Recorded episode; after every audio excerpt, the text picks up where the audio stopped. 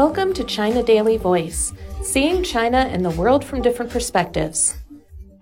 Tourism market shows summer recovery signs.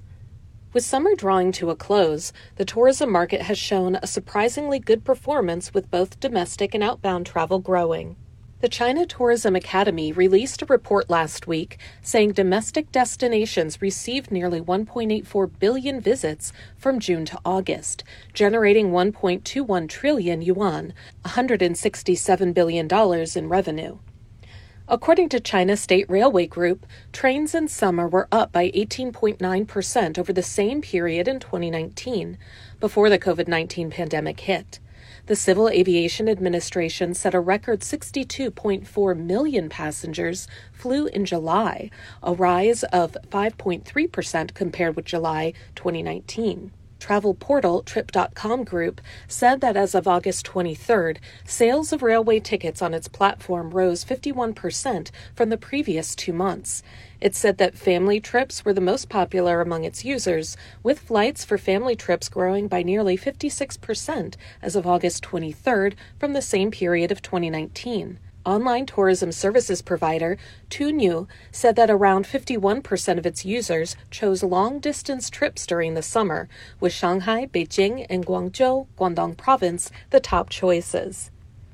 Tuniu said that Yunnan in southwest China and Gansu and Qinghai provinces in the northwest saw a remarkable increase in summer travel. The Palace Museum was the most crowded I've ever experienced, said 37 year old Qi Yin from Jiangsu province, who brought her six year old daughter to Beijing in July. I've been to the city five or six times, but all for business trips. My daughter loves history, and Beijing is a good choice for her to learn about it. Homestay operator and booking platform Tujia said that homestay bookings at popular destinations like Beijing and Chongqing doubled on its platform during the summer compared with 2019, with the average price for homestay rooms reaching 423 yuan per night. The price of hotel rooms was around 450 to 500 yuan per night when I was on my business trips to Beijing in recent years, but the price rose to over 800 yuan per night when I booked the room for the summer trip, said Qi. A report by the Tourism Academy said that the average price of hotel rooms it surveyed rose by nearly 47% year on year during the summer holiday, and prices for flights to domestic destinations rose more than 14%, while prices of domestic attractions climbed 4.6%. Outbound travel has seen stable growth this summer because of resumed flights.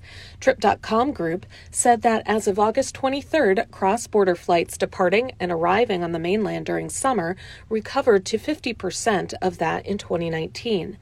Outbound flight ticket prices dropped by 66% year on year, while still 15% higher than in 2019. The Hong Kong Special Administrative Region, Bangkok in Thailand, and Tokyo in Japan were the top three choices for outbound trips buy its users during the summer, according to Trip.com Group. That's all for today. This is Stephanie, and for more news and analysis, by the paper. Until next time.